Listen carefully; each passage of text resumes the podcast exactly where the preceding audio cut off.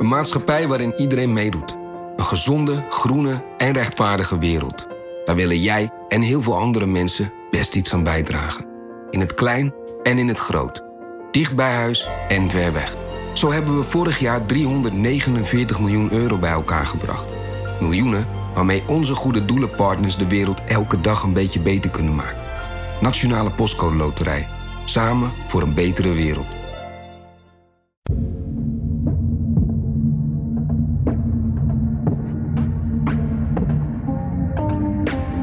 Vastgoedbaron Willem Enstra is de bank van de onderwereld.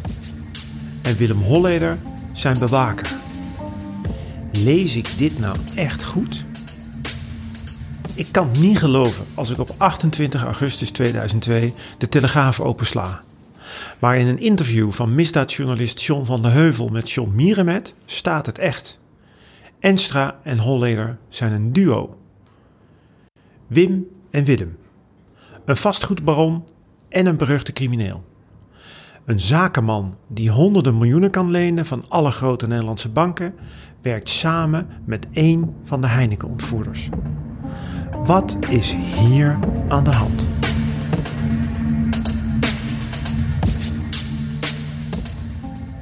De scoop is voor John van de Heuvel. En, en ik trof daar een man die, die, die zowel letterlijk als figuurlijk met de rug tegen de muur stond. Uh, dat was een heftig verhaal. Hij vertelt over de gesprekken die hij voerde met crimineel John Mierenmet voor de Telegraaf. Mierenmet is de man die Enstra de bankier van de onderwereld noemde en Holleder zijn bewaker. Nederland staat op zijn kop. Wat bedoelt John Mierenmet hier? En waarom klapt hij uit de school? Om dat te begrijpen is het van belang om iets meer te weten te komen over John Mierenmet en zijn rol in de Amsterdamse onderwereld.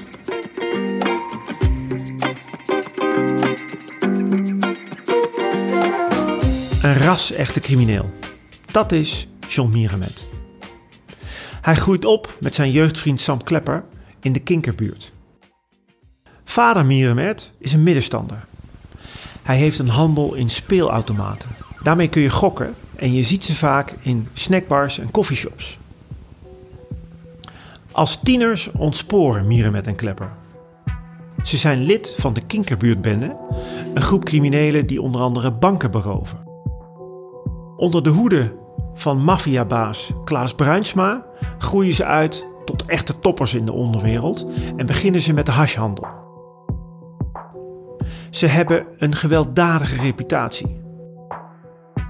Spik en span luidt de bijnaam van Mierenmet en Klepper omdat ze hun misdaden grondig voorbereiden, nooit een los draadje achterlaten en alles opruimen. Spik en span dus, een brandschoon duo.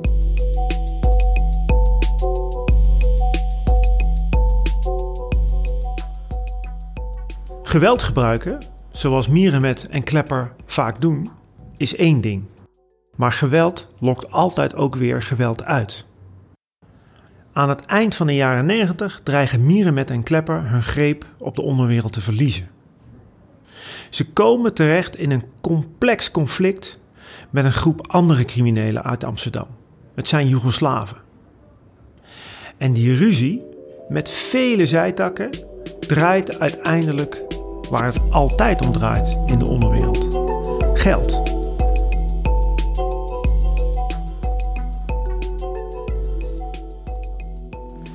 Op dat moment stond hij eigenlijk een beetje met zijn rug tegen de muur. Uh... Aan het begin van deze eeuw is John Mierenmet dus ingehaald door een oud conflict met Joegoslaven. Zij willen geld zien. Maar ook de naam van Willem Holleder is gevallen. Sterker nog, John Mierenmet werd gewaarschuwd voor een moordaanslag door de neus. Uh, hij vertelde me dat hij een groot bedrag te goed had van uh, Willem Enstra. Dat uh, ging om een bedrag van ongeveer 22 miljoen euro. Hier bedoelt Van de Heuvel Mierenmet. Het is John Mierenmet die geld te goed had van Willem Enstra.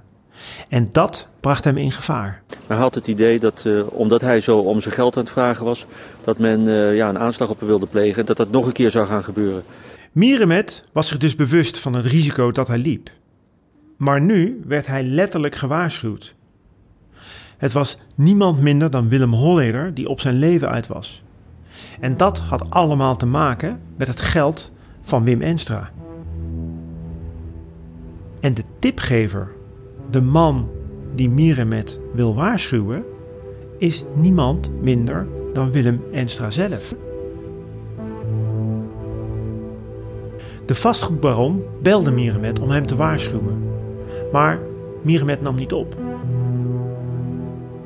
Na een paar mislukte pogingen zocht Enstra daarom maar contact met de zoon van John, Barry Miremet. Ik krijg je vader niet te pakken. Kun je wat aan hem doorgeven? Barry antwoordt Geen probleem. en dan komt het hoge woord eruit. Ze gaan je vader vermoorden. Maar zeg dat alsjeblieft niet tegen Willem Holleder. Barry Miremet vertelt zijn vader over het telefoontje van Enstra. Maar vader en zoon Miremet vinden het maar vreemd. Willem Holleder was immers een goede vriend van Miremet. Waarom zou hij hem dood willen? Wacht even. Miremet en Holleder vrienden? Hier raak ik u misschien wel kwijt. Miremet en Klepper waren toch juist de grote rivalen van Holleder en zijn jeugdvriend Cor van Hout? Dat klopt. Maar in het najaar van 2000 wordt Sam Klepper geliquideerd. Dus het duo Spik en Span is dan niet meer. En in de periode daarvoor raakten Cor van Hout en Willem Holleder gebrouilleerd. Dus ook dat duo is niet meer. De nieuwe situatie drijft Holleder in de armen van John Miremet. De twee worden vrienden. Holleder wordt de vertrouweling van Miremet. In die periode overhoort de politie het volgende gesprek tussen Holleder en Miremet. Ik spreek met niemand, Willem. Ik ben gewoon klaar met iedereen. Zegt John tegen Willem. Precies wat je zei, je, moet- je moet gewoon niemand vertrouwen. Als je de deur niet open doet, komt er niemand binnen, jongen. Zegt Willem.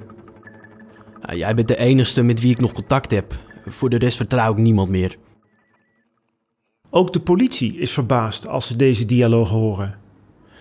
Ze weten wel dat Holleder en Miremet met elkaar omgaan en dat ze elkaar kennen. Maar sinds wanneer zijn ze zo dik? En waarom? De link is een gezamenlijke kennis. Wim Enstra. De vastgoedbaron waarmee Holleder al jarenlang optrekt. Enstra is voor Holleder een manier om de onderwereld te verlaten. Via hem hoopt hij in het vastgoed te komen, in de bovenwereld. De relatie tussen Wim en Willem is intensief. Zo intensief dat ze samen op vakantie gaan met hun vriendinnen.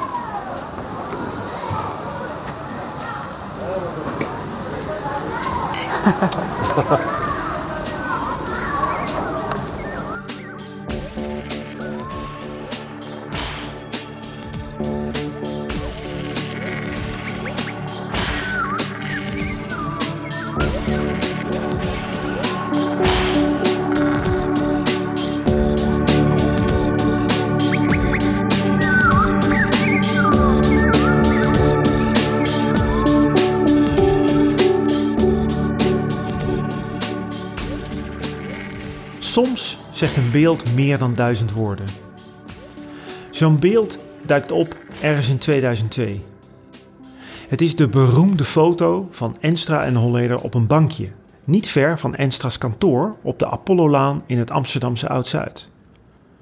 Je ziet die foto op nrc.nl/slash Holleder.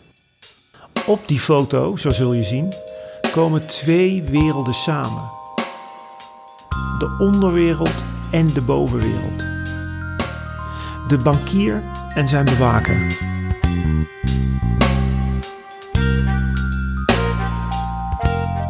Willem Holleder is niet de enige crimineel die zijn weg vindt naar het kantoor van Wim Enstra.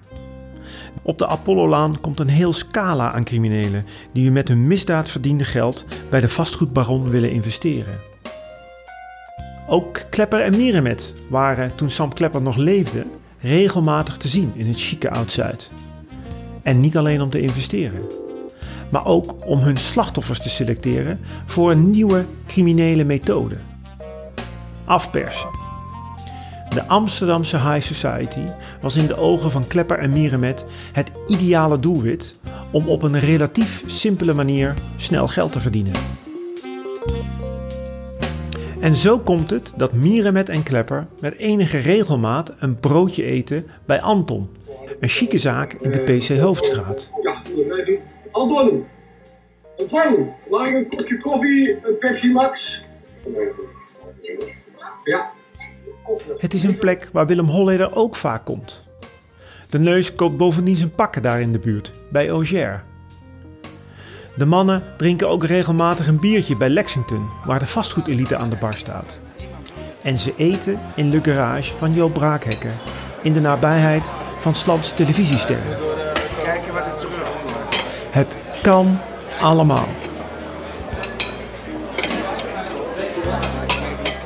Het interview van John van der Heuvel met John Mierenmet in de Telegraaf en de inmiddels bekende bankjesfoto van Holleder en Enstra aan de Apollolaan zijn een bevestiging van deze verstrengelde werelden.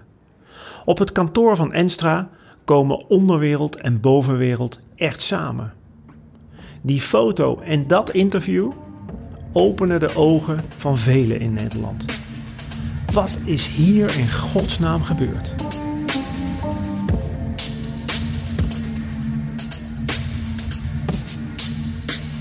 In die tijd begint de politie zich serieus zorgen te maken over wat er gebeurt in Amsterdam. De bijzondere positie van Wim Enstra krijgt heel veel aandacht. En de vastgoedbaron is onderwerp van diverse onderzoeken.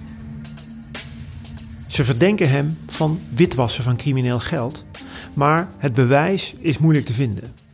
Enstra zelf is ook nogal wantrouwend ten opzichte van zijn klanten.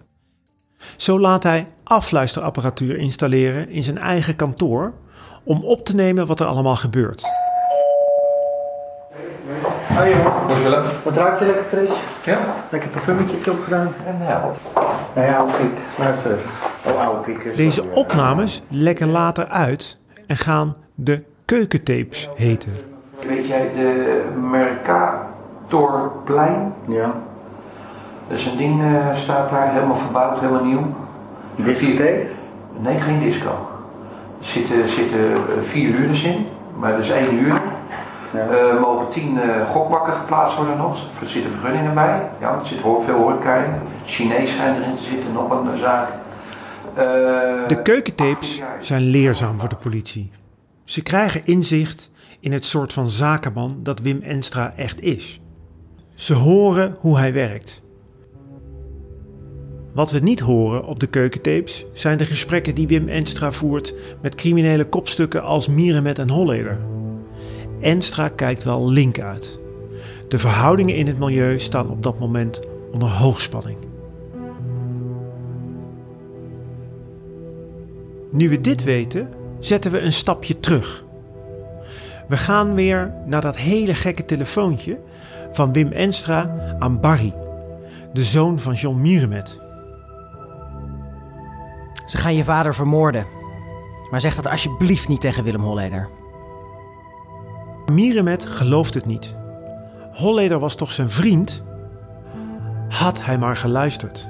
Want niet lang na dat telefoontje wordt Mierenmet beschoten. Als hij het kantoor van zijn advocaat verlaat aan de Keizersgracht in Amsterdam. Hij eh, was toen eigenlijk, zei hij zelf, naar de, het kantoor van zijn advocaat gelokt. En daar was hij onder vuur genomen toen hij het kantoor verliet door een eh, huurmoordenaar. Meerdere kogels raken Mierenmet in zijn maagstreek. Hij overleeft de aanslag op zijn leven ter nauwernood. Ligt weken in het ziekenhuis met zware verwondingen. En weer klinkt de naam van Willem Holleder. Dan daalt het besef in. Hij is besodemieterd. Verraden door de man die zijn vertrouweling was geworden. Hij heeft zijn vriend onderschat. Zo laat Mierenmet weten aan iedereen die het wil horen.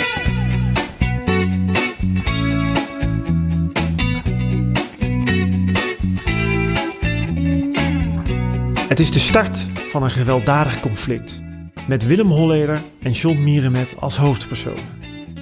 Ze zijn allebei uit op het vermogen van vastgoedbaron Wim Enstra. De twee kopstukken uit de Amsterdamse onderwereld proberen greep te krijgen op het geïnvesteerde geld. Ze beginnen de vastgoedbaron af te persen. Mierenmet zal deze gewelddadige oorlog niet overleven. En er is nog een andere goede vriend van Willem Holleder die sterft in een plas vol bloed. Over hem gaat de volgende aflevering van deze podcast.